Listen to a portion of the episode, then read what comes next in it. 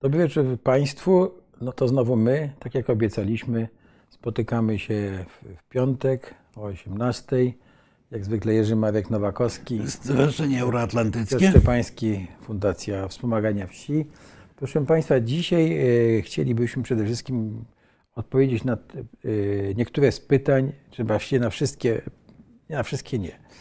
Na ale pytania, ale które wtedy- pytania, które padły, Tak. Państwo byli uprzejmi zadać Zadać te to pytania. Odpowiemy, to pierwsza rzecz. Druga rzecz, no, wrócimy do, e, żeby pogłębić troszkę sobie temat, e, jak to jest e, z, tym, z, tym związ, e, z tą Unią Uk- Ukraińską. Dlatego że z jednej strony, proszę Państwa, mamy ogromny, e, e, duży wysyp takich informacji pokazujących, że to w ogóle nie ma żadnego sensu, że to w ogóle wciąganie jest nas w wojnę i tak dalej, i tak dalej to, co te związki, czy jakaś unia z Ukrainą, o której się mówi.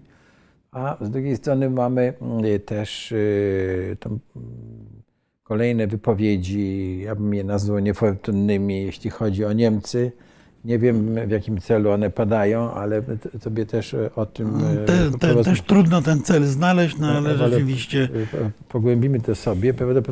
Powiemy troszkę o tych Niemczech w tym całym kontekście.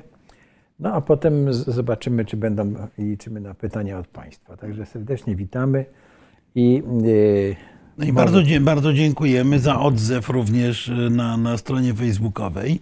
E, Ja się postaram e, te pytania króciuteńko przypomnieć.